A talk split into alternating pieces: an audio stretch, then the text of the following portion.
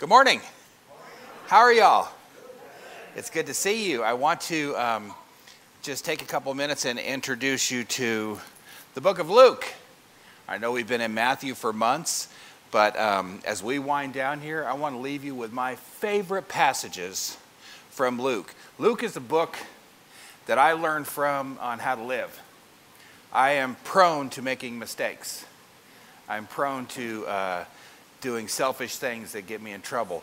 My entire life. I mean, it didn't start when I was 40 or 50 and got senile. It, it started when I was about six of me making mistakes and realizing the consequence were not always fun. So take your Bibles this morning and go to Luke chapter 17. Jesus is going to tell his disciples how to live. That's the instruction that I need. I need to know what to do next. All right, because generally what I usually do is regret what I did last. All right, knowing what to do next saves me regret. Jesus said to his disciples, temptations are sure to come, comma. Temptations to everything bad are going to come. No matter what happens, what you can count on in this life is that there'll be temptations that are going to cause you to have distraction from what God wants you to do. Temptations are sure to come, but woe to the one through whom they come. It would be better for him to have a millstone hung around his neck and you were cast into the sea than that he should cause one of these little ones to sin. Pay attention to yourself. If your brother sins, rebuke him, and if he repents, forgive him. And if he sins against you seven times in a day and turns to, turns to you seven times saying, I repent, you must forgive him. Jesus spent so much time teaching his disciples, the first 12 to 70, all right, the first 12 to 70 people that were following Jesus, he spent so much time preparing them for what was going to happen next for them. They had no idea. But Jesus had ideas what was going to happen. And previously, and just, just to bring this into context, in the passages before this, Jesus had taught about the prodigal son and Lazarus and the rich man. In both cases, the prodigal son was the son who had left the father and drawn his inheritance and gone off into the world and lived high and lavishly and ate, drank, and be married and ran out of money and eventually ended up sitting with the pigs eating corn husks because he was so hungry. And he thought, I should go back to dad's house and become a field servant because they eat better than me. Right? And so he went back to his father's house, and his father was overwhelmed. When he saw his son coming, who was wayward, he was overwhelmed with joy. And he killed a calf, and he called his friends, and they threw a party and welcomed the son home. Had he spent his inheritance? He had indeed. Didn't matter to dad. Dad was glad to see him come home. But the brother who had stayed and served the father and didn't run away and spend his money was in the corner and he was mad. It's like, he should have stayed gone. I've been here the whole time. I've been doing everything for dad, and I didn't get no party. It's a Pharisee. Jesus is teaching them about who's in and who's out. Just because you stayed and looked good didn't matter. Then it was more important to repent and come home. And they were welcomed home. Jesus talked about Lazarus and the rich man. Lazarus was the rich guy who sat at his table, and Lazarus was the poor beggar who sat at the foot of the table and gleaned the crumbs that fell off the rich man's bread. He was so hungry. He was so, so just disturbingly rejected that the rich man didn't even barely notice him, that he was hungry while he was feasting. And, the, and Jesus goes on to say, they both died. And Lazarus went to heaven and was comforted by Abraham. And it says he was comforted in Abraham's bosom. He was, he was with him. And the rich man went to hell. And one day the rich man looked over and he saw over a great chasm that no one could cross. He saw Lazarus being comforted in heaven and he cried out to him, Father Abraham, send Lazarus over with just a drop of water to cool my torture, of my torment. And Abraham says, There's no way that that can happen because of this great chasm.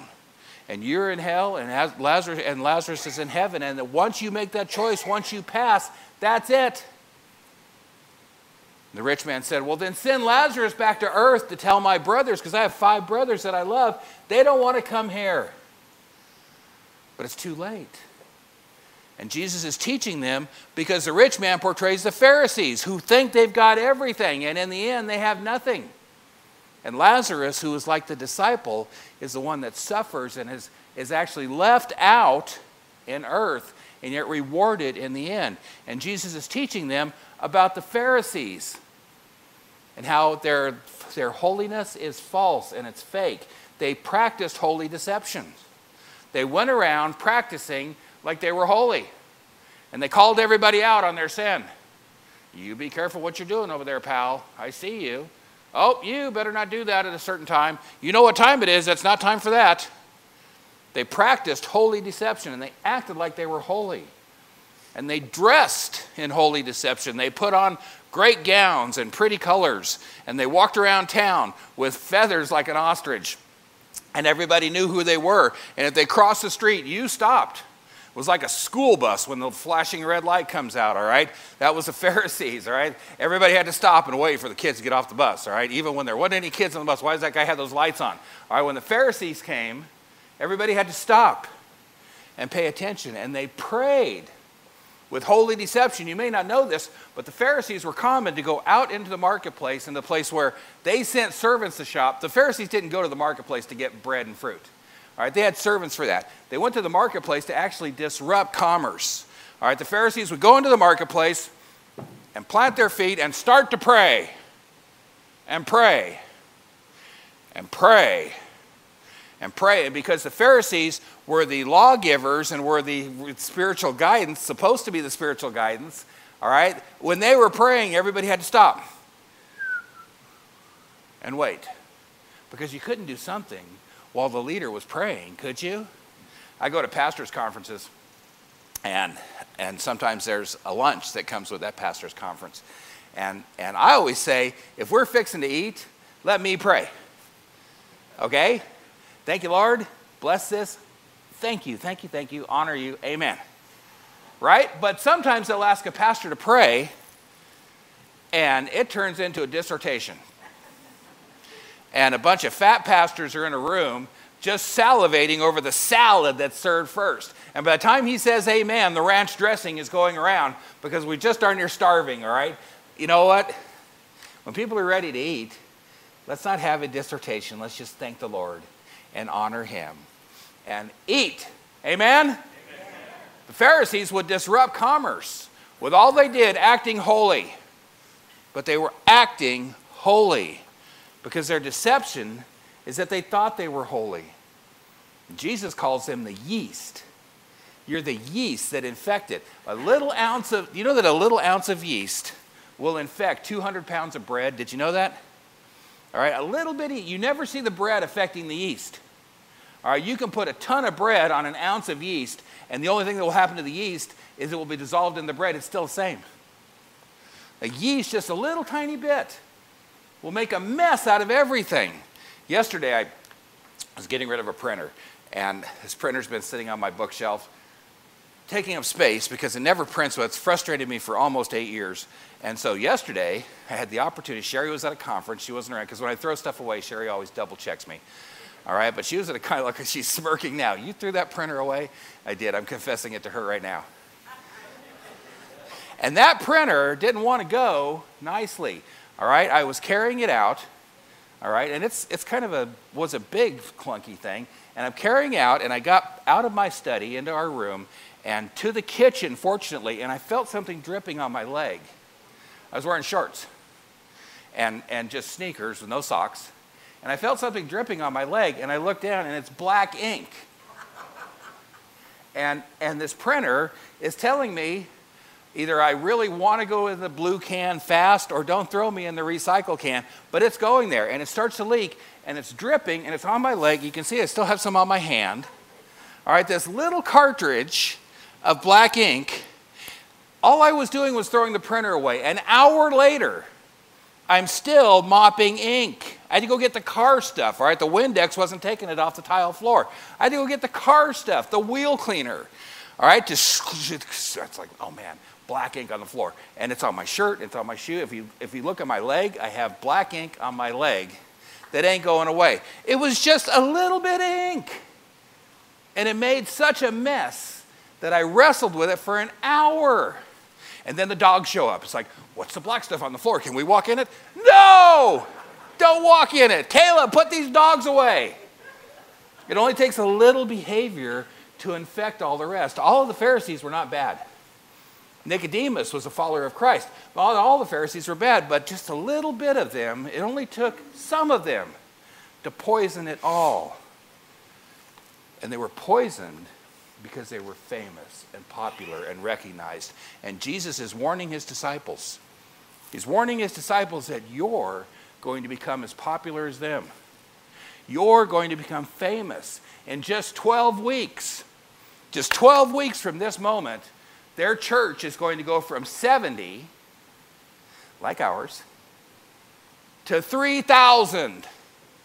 All right, think about that. Think about that if that happened. All right, all of a sudden, those disciples are famous. They're leaders, they have influence. And Jesus is warning them don't be like the Pharisees when you get that influence. Stay humble, stay holy. It's important that we serve God that way without pride, but humbly. It causes all kind. Of, and the disciples, what happens next to stay in context? The next thing that you see is disciples go, Jesus, if that's going to happen, you better increase our faith. And Jesus said, if you just had this faith of a little seed, you could say to that mulberry tree, be cast into the, into the ocean, it would be so. Is the little mustard seed was the smallest seed that the Israelite farmer ever planted. It was actually carried in the wind. And the mulberry tree lives 600 years. You know the mulberry tree probably has as much under the ground as it does over the ground? Sometimes mulberry trees are 80 feet worth circumference worth of roots and 40 feet down. Was Jesus telling them this so they could rearrange the garden? All right, I don't want that mulberry tree anymore over there. I want it over there. I'll pray. It's like, no, he wasn't. It's a picture. Jesus said he wasn't telling people to pick up mulberry trees and throw them in the ocean. Jesus said, if you have just a little bit of faith, anything can happen, including the Holy Spirit adding 3,000 people to your number in one day. What a mess that must have been. Can you imagine? Where will we park all those people? There's no parking. We don't have enough chairs. We'll have to set up portables and we don't have toilets. Where will everybody go? What will we do? What a bunch of problems, huh? And yet, with a little bit of faith, Jesus said, You don't have to worry about all the details, it'll work out. The Pharisees were poisoned and they knew it and they were criticizing others. Here's the point of this introduction the Pharisees loved to criticize other people because it made them feel good about themselves. Not much has changed, really, has it? Christians, we need to be careful that we don't become Pharisees and criticize others when we're just as messed up because criticizing others is an easily digestible poison. And it poisons us. So, out of this passage that we just read, I come up with two questions. Just two questions as Jesus teaches us, I have two questions that I want to ask. Number one, the thing that Jesus taught us is Am I causing others to sin? That's a big Oz, isn't it? Am I causing others sin? Temptations are sure to come. Back to the beginning of this verse, verse 1. Temptations are sure to come, but woe to the one through whom they come. It'd be better for him to have a millstone hung around his neck and cast in the sea than to cause these little ones to sin. We live in a world where anything goes. In Southern California, if you want to do something weird, you're in a short line to do it because everybody's doing exactly what they want. And it's infiltrating into the church. It's infiltrating into churches all over the place where compromising God's word and compromising the Bible is causing church to become more like a club than a church. What signifies us as a church? You want to know what signifies us as a church? The Word of God. This is what we stand on.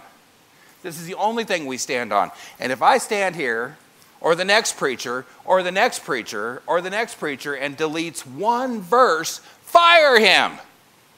Amen? I can promise you, I know Don, and he won't be doing that. If you haven't noticed already, the guy knows scripture like the back of his hand. He's amazing to me. All right? We stand on this God's word. Sherry brought me home a library yesterday of a, uh, of a person, and I always take libraries. Whenever pa- an old pastor dies or, or something happens or they're moving, I always take libraries. I want your library. I'll take the whole thing. All right, I'll sort through it. Sometimes I find nuggets of gold. Sometimes I can pass it on to other young pastors that I know and help to stock their young library. Everything's becoming digital, and, and that's an advantage when you need to study in an airport, but nothing really takes the place of a real book. All right, and, and it's nice to get that library. And so Sherry said, I'm bringing home some books. It's like, oh, goody, I'll go through books. And so uh, I noticed that they were in milk crates in the back of her Ford, and, and was kind of doing this. And she was driving to Anaheim yesterday, and it's like, I better get, I better get those milk crates out of the back of the little car. And so I did, and I carried him in, I put him in, I hadn't disconnected the printer yet, I was next. And I put him on the bed and, and went and did a couple more things. Wasn't priority on my list. I've had lots of libraries that I've gone through. And a little bit later, I started going through those books, and they were so amazing. They were the most amazing library I've ever. Usually, I pick out a few nuggets and I give the rest of them away. I ain't giving any of these away. These were some dynamic Reformed theology books by the greats. I called my friend Nathan, who is a Reformed uh, historian, and I said, Guess what I got today? He goes, I can't even get that online. I go, Well, I'll will you this volume. I have a 12, a complete 15 set commentaries on Romans from the most amazing authors. And I just go, wow, this is good stuff. And the reason I inherited this guy's library is because he has compromised his faith and decided to follow sin in a church that promotes it. And so he doesn't need this library anymore. And my heart broke for him. I called Sherry and I said, My heart's breaking that he would know this and not want these books anymore about God's Word. You know what? The church is compromising to make people happy. Anytime we compromise sin, it's always going to make it easier to come to church. The culture invades the church, and we cannot allow that. And he talks here about temptations and how they come into the church. And sometimes there's big offenses, and sometimes there's little offenses, but they're all equal in stumbling others. What we do in our sin is not going to just affect us. Everything that we do that is against God's word digs a hole to stumble somebody in. Everything we do that is against God's word, our sin, causes somebody else to think it's okay. When I first started teaching Bible study, it was 1999. And, and I'd gotten saved, you know, I got saved in 1988 out of uh, stealing cars and breaking into houses and snorting dope and debauchery. And that was my lifestyle before that. In 1988, I got saved. And 11 years later, in 1999, this guy challenged me to teach the Bible study class. And I said, that sounds kind of fun. I like that group. I'm already a part of it. So I began to teach the Bible study class. And I realized that at church, I didn't smoke or cuss or tell bad stories. But when I went to work, I smoked and cussed and told bad stories. I don't have a problem with anybody smoking or cussing or telling bad stories. You do what you need to do. But for me, stepping into leadership, teaching Bible study, the problem was is that people at work started to find out that I was teaching Bible study, and I was still sinning in front of them. And it stumbled them. And the people at church that I was telling stories about Jesus to on Sunday, I was hiding something from them that I was doing on Monday. And I realized I need to repent from that. It's not because stopping smoking, cussing, trust me, it was hard to stop smoking and cussing and telling stupid stories at work. It was hard, but it was worth the effort. From that day, within a year and a half, I was in Bible school. Two and a half, three years after that, I was pastoring my first church. All I needed to do was just repent a little bit, and God was ready to use us. But as long as I held onto those strongholds, God wasn't going to let me into a position that I was able to stumble people by my dual lifestyle. You have to be the same person when nobody's watching as you are when everybody's watching. Jesus said, stumbling people with your own sin, it would be better to have an untimely death. It'd be better if you just died, as far as the Father's concerned. That's harsh, Jesus. What? He says it would be better for by your sin stumbling someone else, it'd be better to have a big rock tied around your neck and thrown into the river. Hopefully, it's the Mojave River. the ocean, the sea. It'd be better to be drowned. Well, I only partake in private. It's like, here's the problem with private sin. I only do it, it's not hurting anybody. I only do it at home. It's my, it's my thing. It's like, it's still stumbling you. Your sin is stumbling you, and you're a person that's stumbling. Woe unto you for stumbling yourself. It counts the same. My question is, am I causing people to sin? Because it has eternal ramifications on them and yourself. If your answer to yourself is yes, we need to get ourselves in check. We need to realize that God's looking at us saying, It'd be better if you were dead. And you're just quit stumbling people. Not that God's glad that you're dead or he wants to see that, but it would be better instead of continuing to stumbling somebody, it would be the Gospel of Mark says, Jesus says in the Gospel of Mark, if your right hand stumbles your left hand, cut it off. Right? If your right eye offends my brother, poke it out. Is that because Jesus wanted Mark to tell everybody that we should be blinded in wheelchairs? No, it's a picture. It's a picture that anything that I do that offends you, as far as sin goes, I need to stop it. I need to cut it out of my life. Am I causing others to sin?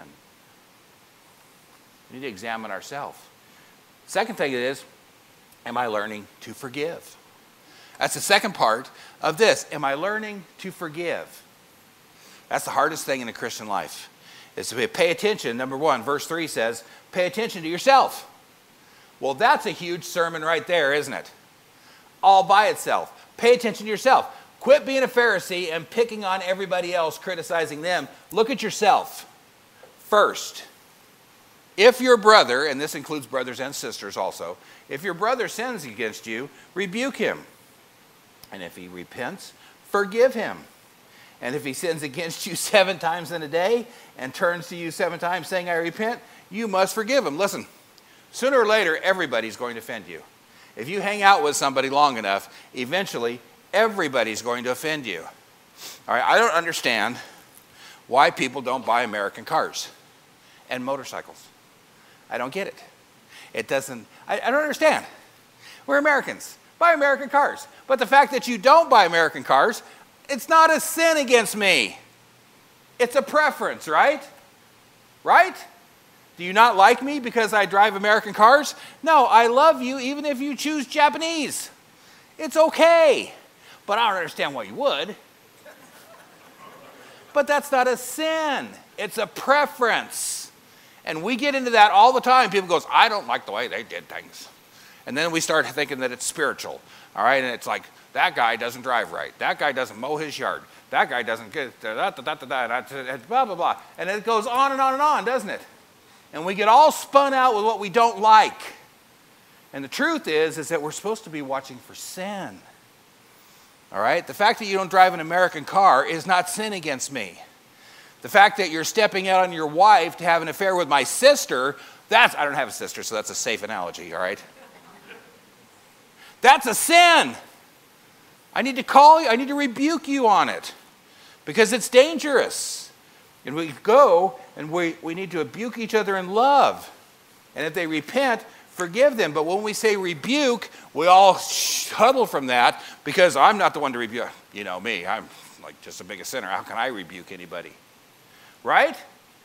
I mean, they should be able to rebuke me. We're all equal, right? But Jesus says here if your brother's in sin, go to him and rebuke him in love.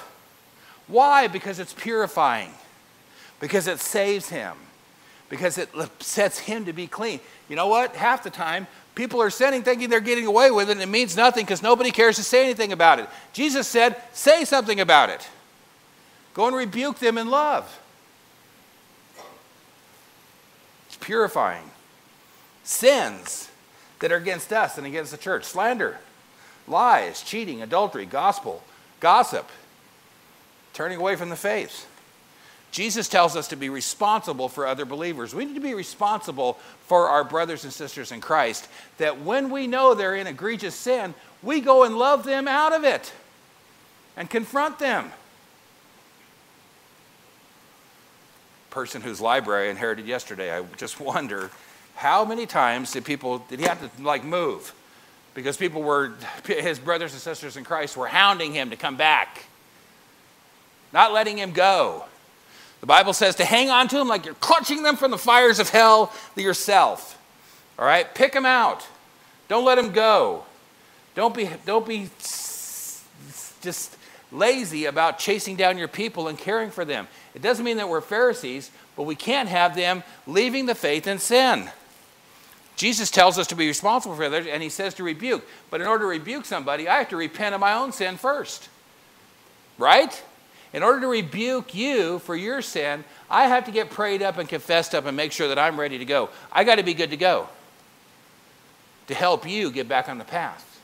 And it is possible to do that. Trust me, if you're on your way to correct somebody in sin, the thing you should be doing while you're in your car and walking up their door and knocking is praying for your words not to be so strong as the Holy Spirit's words in your life. Trust me, it's better for me if I know. If I know that you're spending your Friday nights at the tavern and you stay there too long and you drive home with a little buzz or better, and I know that's your habit on Friday and Saturday nights and Tuesday afternoons, and I know that's your habit. I should come to you, and you're a believer. But trust me, I know lots of believers that are having some problems with their social issues. And I know you're driving drunk. I should come to you and say, Call Uber. Call me. Call somebody and rebuke you. Number one, you should slow down on the drinky drinky, maybe. All right, save some money. Be cautious of where you're hanging out. But for heaven's sakes, quit driving drunk, right? Because it's better for me to rebuke you than the deputy sheriff. Because when the deputy sheriff rebukes you, you're going to get some new bracelets and a nice orange suit. If it's Friday night and you're in Apple Valley, you're going to get a ride to, to Ontario probably. And your Jeep is, uh, Jeep, sorry, not to pick on Jeep drivers, it's American made product. All right, your Toyota is going to get towed to impound. Your, your is getting towed to impound, and before Monday morning, when you get Uber to take you back to Apple Valley, you're out 15 grand. And it's just started. Your insurance rates haven't even gone up yet. Isn't it better for me to rebuke you as a brother in Christ than the deputy sheriff? It's better, isn't it? But honestly, I don't think we care enough about each other to do that. Well, that would be weird to go rebuke him because I, I stick and watch something on TV I shouldn't have. So, well, repent and then go rebuke your brother and care enough about him or her not to let them stumble. And remember this this is number one rule of this that rebuke is between you and him or you and her.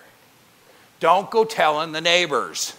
Well, I say I wouldn't told Joe not to drink and drive anymore, and I saved him a DUI. And I, you know what? He, I hope he's not doing that anymore. You just accomplished the same thing that you, he needed to be rebuked for. Now you need to be rebuked. You're in the same sin. When you go to somebody and correct them, you take that to your grave. That's between you and that person, and it's private. Where there's repentance, there'll be forgiveness. Forgiveness is a twitchy thing to Christians, though, because we know we need to forgive people like God forgave us. God says that your sin that I've forgiven you for is as far as the east from the west. You know what that means? I can get on, I can get on my bike and I can go east forever. And I'll always be going east. I can get on and I can ride west and I'll always be going west. And if I don't turn, east and west will never intersect. Do you realize if I start going north, eventually I'll go south? And if I go south, eventually I'll start going north again? God says from the east to the west, they're never going to exist again. God forgets the sins that you've been forgiven for. God doesn't hold them against you. Is it because God forget? Because we say, well, I can't forget. Do you think God forgets? The sins that you committed, God knew you were going to commit before He even created the foundation of the world. Oh, but he forgets. God doesn't forget, he chooses to treat you like he doesn't remember. And that's how we're supposed to forgive people without condition. I hear all the time, well, I can forgive them if they would just. Well, you don't want to forgive them if you put conditions on it. I can, forgive without reservation, I can forgive them, but I can't trust them. I've said that a thousand times. I've, you know what? I've stand corrected. I've even preached it. Sometimes you have to forgive people, but you can't trust them anymore. All right, I've said that. It's like, and then I realized, I'm sure God that God doesn't treat me that way. When God forgives me, He reestablishes the trust that He has in me. He doesn't hold anything against me. Now, I'm not talking about pedophiles and weird things and going on. There's some things that we, that we have to put boundaries around trust. But honestly, most of us are just holding old stuff that doesn't matter. Marriages, where there's no forgiveness. I encourage people when I counsel them in premarital that they work through their grief before they go into a marriage. Sherry and I took, Sherry and I have been married 30 years, and, it's, and she has sustained some rocky roads. But the truth is, is that before we got married, we had some great counseling, and we worked through issues of anger and betrayal and things that happened to us before we got married and forgave people. I had to forgive somebody. Sherry had to forgive somebody. I, I, I coax you in marriage. If there's somebody else that you're mad at, or if you can't trust your partner because of what happened to you in the past, you need to get that straightened out. Marriage is about trust. And generally, what we're mad about is something that happened way before we were even with them. But I have an issue. And we have to forgive without reservation. It means restoring that trust. And that's hard sometimes because they've, they've messed us up every time we've trusted them. How many times are we supposed to do this? What does the word say? Seven times a day? It's not likely that they're going to do it seven times a day. We're supposed to forgive them. Forgiveness, listen to me, people. Forgiveness is not a feeling, forgiveness is a promise. If I say I forgive you, I promise that I'm not bringing it up again. If I say I forgive you, I've checked it out. It's like spam on your computer. All right, do you get the stuff on your computer? Are you sure you don't want to reinstate your car insurance or your car's warranty? All right, what do you do when you get the spam? You delete it. I don't want more warranty. I bought American. I don't need more car insurance. right? Delete. I delete it and delete it and delete it. And eventually my computer learns that I delete all that, they'll start to spam me about something else. Right? But I don't want to see it. I don't want to read it. We need to delete it like spam. When we forgive somebody, I put it out of my vocabulary. I'm not speaking of it again. So that when that person sees me sitting in a corner talking to somebody else and I'm in low tones, they don't think I'm talking about them. Right? Because what happens? As soon as somebody walks in and, and then the conversation stops, all right, well, they must be talking about me. You know what? That's a big jump because they might be talking about something personal between the two that doesn't involve you, but because you can't trust them to say that they forgave you and they know you didn't, they don't think they think you're talking about them still. Right? If we actually forgive somebody, we'll become known for being forgiving and trustworthy that it doesn't come up again. I'm not remembering it anymore. Yet we have folks in church that go, I can't forgive him, or her for blank and blank because they did this or that. I can't forgive that. It's like, uh, you're choosing not to. It's not because you can't. We need to go ahead and try and forgive and not bring it up. When, when Jesus here talks about seven times a day, all right, I don't think it's actually because Jesus is afraid that people who have sinned against me are going to sin against me seven times a day. All right, what it comes up to me, Here's what happens when somebody betrays me or sins against me I think about it a thousand times a day. I resonate with it. It's part of my angst. All right, I don't like it. And when I say I forgive you, and I mean it, within 15 minutes, what's happening in my head? It's going at it again. And I need to forgive it again in my head and in my heart. And in 30 minutes, what's happening in my head? it's going again. And I need to forgive it again. One version of this says 7 times 70, which is 490. That's closer to what goes on in my head. 490 times a day, I need to forgive them over and over and over again until I've actually forgiven them. It is a process. And as I pray for them and love them, we will find out that I can actually forgive them. But I have to come to a point where I'm not interested in anymore. We realize we really need to realize the sphere of offenses. There are public sins against the body, and there are private and personal sins against us. All right, sometimes it's just things that we don't like. Public sins, adultery, slander, gossip, those that are against the church, we need to confess to one another. Private sins, I need to confess to God. I, I was in a church in San Bernardino, and this brother came to me and he goes, Pastor, I've been thinking some, some unusual, not so good thoughts about you, and I need to share those with you. And I said, Please don't! Don't! Why would you do that to me? I already have weird thoughts about myself without any help from you. I got all I can handle. You don't need to confess. Hey, if you're thinking, you know what, Doug is not very nice to people who own Datsuns.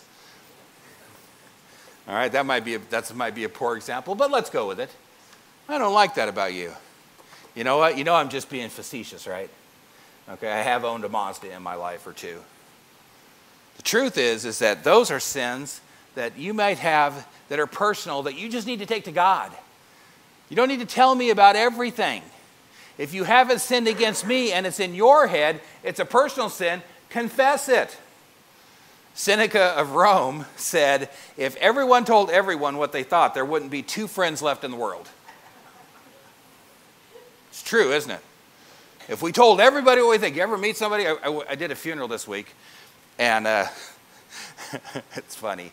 Not the funeral's not funny, but uh, I, you always, I, it was one of a, old friend of mine has lost his son, and so it was tragic. But there were some old friends there that I hadn't seen in 35 years, and uh, one friend in particular came up to me and, Hi, Dougie, how's it going? Hey, you put on a little in the last 35 years. It's like, oh, no kidding, really? You needed to tell me that? That's why those 32 Levi's don't fit anymore. I was wondering why I couldn't get in those. Right? It's like you don't need to tell everybody everything you're thinking. Filter, people. When it comes to things that you're thinking about somebody, if it's egregious, if it's borderlining on sin, confess it to God. All right? You don't need to tell everybody. In fact, you don't need to tell anybody but God. If you're having bad thoughts for someone, pray for their courage and comfort and wisdom.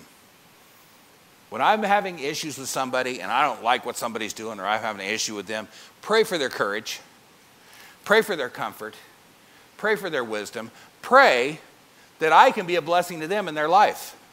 Right? Pray for them that I can be better to them.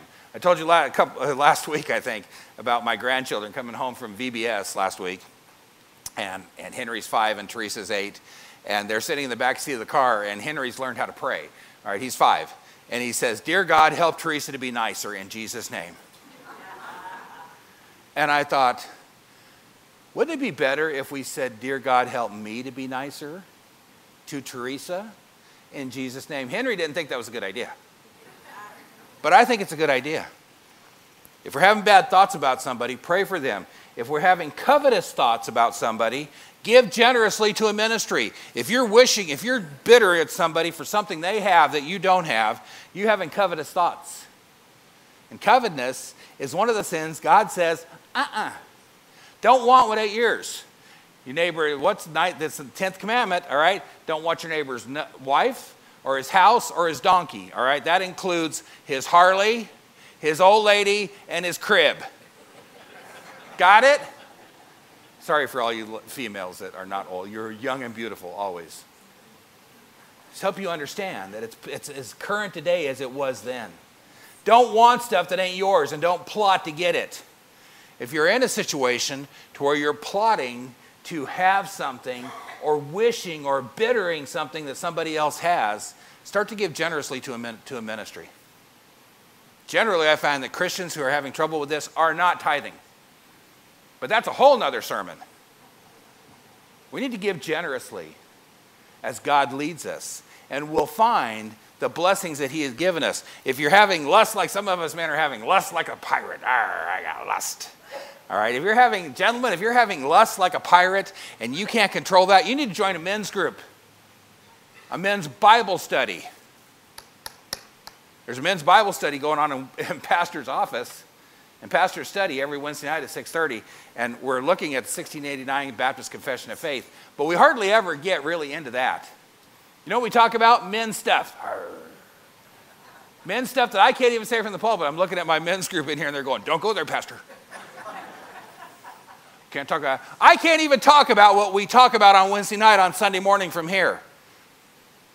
We talk about everything. Amen, men. You guys know.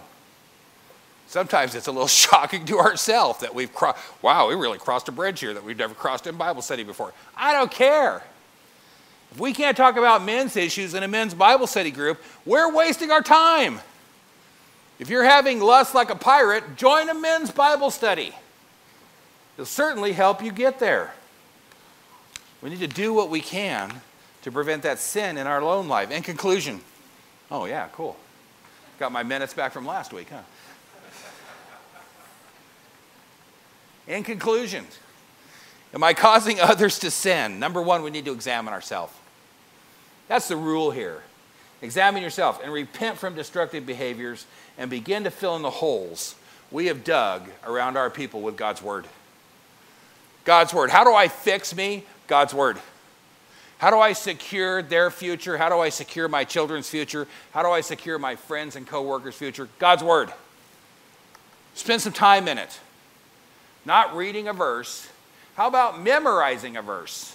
All right, Sherry told, informed me this morning that we're memorizing Colossians. All right, she says she is, but I, I, it's hard to listen in the radio all the time and not go along with it. All right, it was her idea to go to seminary. All right, at the time, I just wanted to learn how to play piano. Man, am I glad she got me to seminary.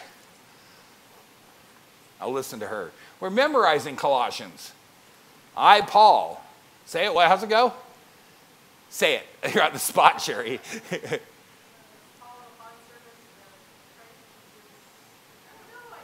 oh, I know. It's hard. I had to Google memorization techniques. I want to memorize scripture. I want to put some in my heart. Take that scripture and look at it and pretend like you got to stand here and present it next week. And teach it. We should all be studying like we have to teach it. All right, I don't expect you to. But what if you had to? Could you? Could you take a verse out of Luke and teach it? If you study, you will. Number two, am I learning to forgive? Truth will heal quicker than a burial. I have, wait, I have waited in my life for people who have offended me when I was 19 to die so that I could have the last laugh. Right? You know what I found out? That burial only makes it harder to forgive them. I wish I would have when they were walking. It doesn't help that I outlived them because now they're free of it and I'm still in bondage. Old grievances still bleed if they're not addressed. Remember what your mom said? If you pick it, it won't heal. We need to address issues. When I got saved, I was raised, you got four more minutes, stay, bear with me. I was raised in a Christian home with a preaching deacon. My mom was a deaconess. I was raised in a good Baptist church. And I was part of it. I loved going to church. I loved God's Word. I went to Christian school, K through 12, every day, a Bible lesson. Trust me, it was like seminary for kids. You learned everything. And in 1977, in my junior year of high school, my youth pastor did something that caused him to disappear that day. And he was gone. And I had really bonded with him. He was my pastor. I was 17, and he was my youth pastor. And one day he just disappeared without even saying goodbye. And this youth group that I was a part of, I was the one that had bonded to him the closest because he was weird. And I like weirdos. And he was my friend. He wasn't just my friend, he was my pastor. And in one day he went away.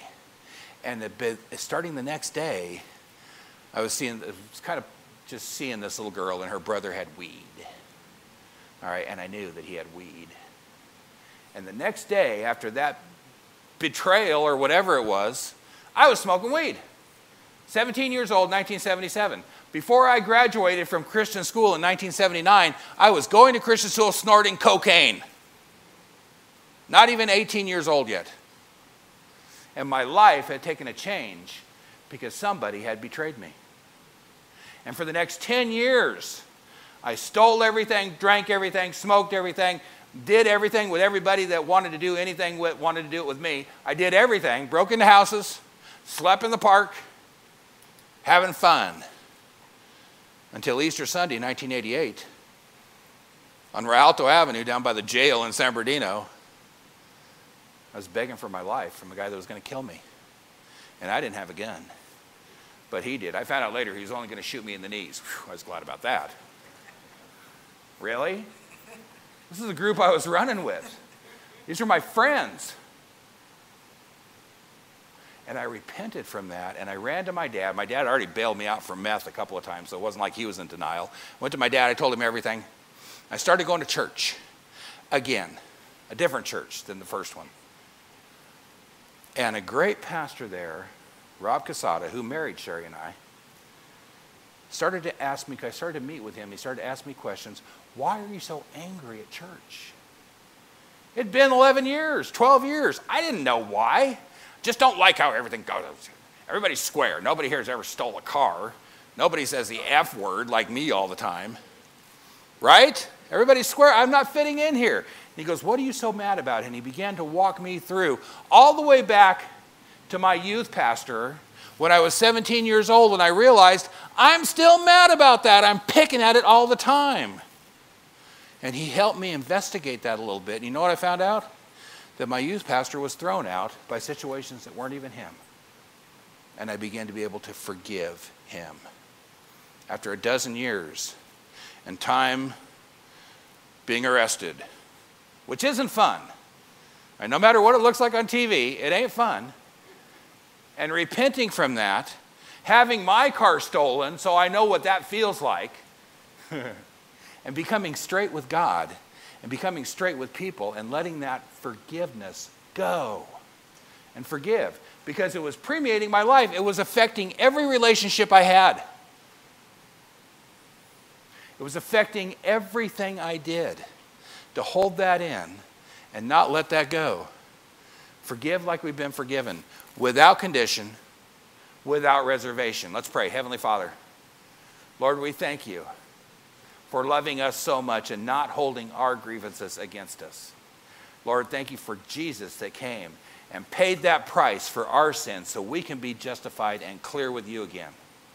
Lord, I ask that we would indeed examine ourselves and be sure that we are clear with you and others as we go through this life. In Jesus' name. Amen.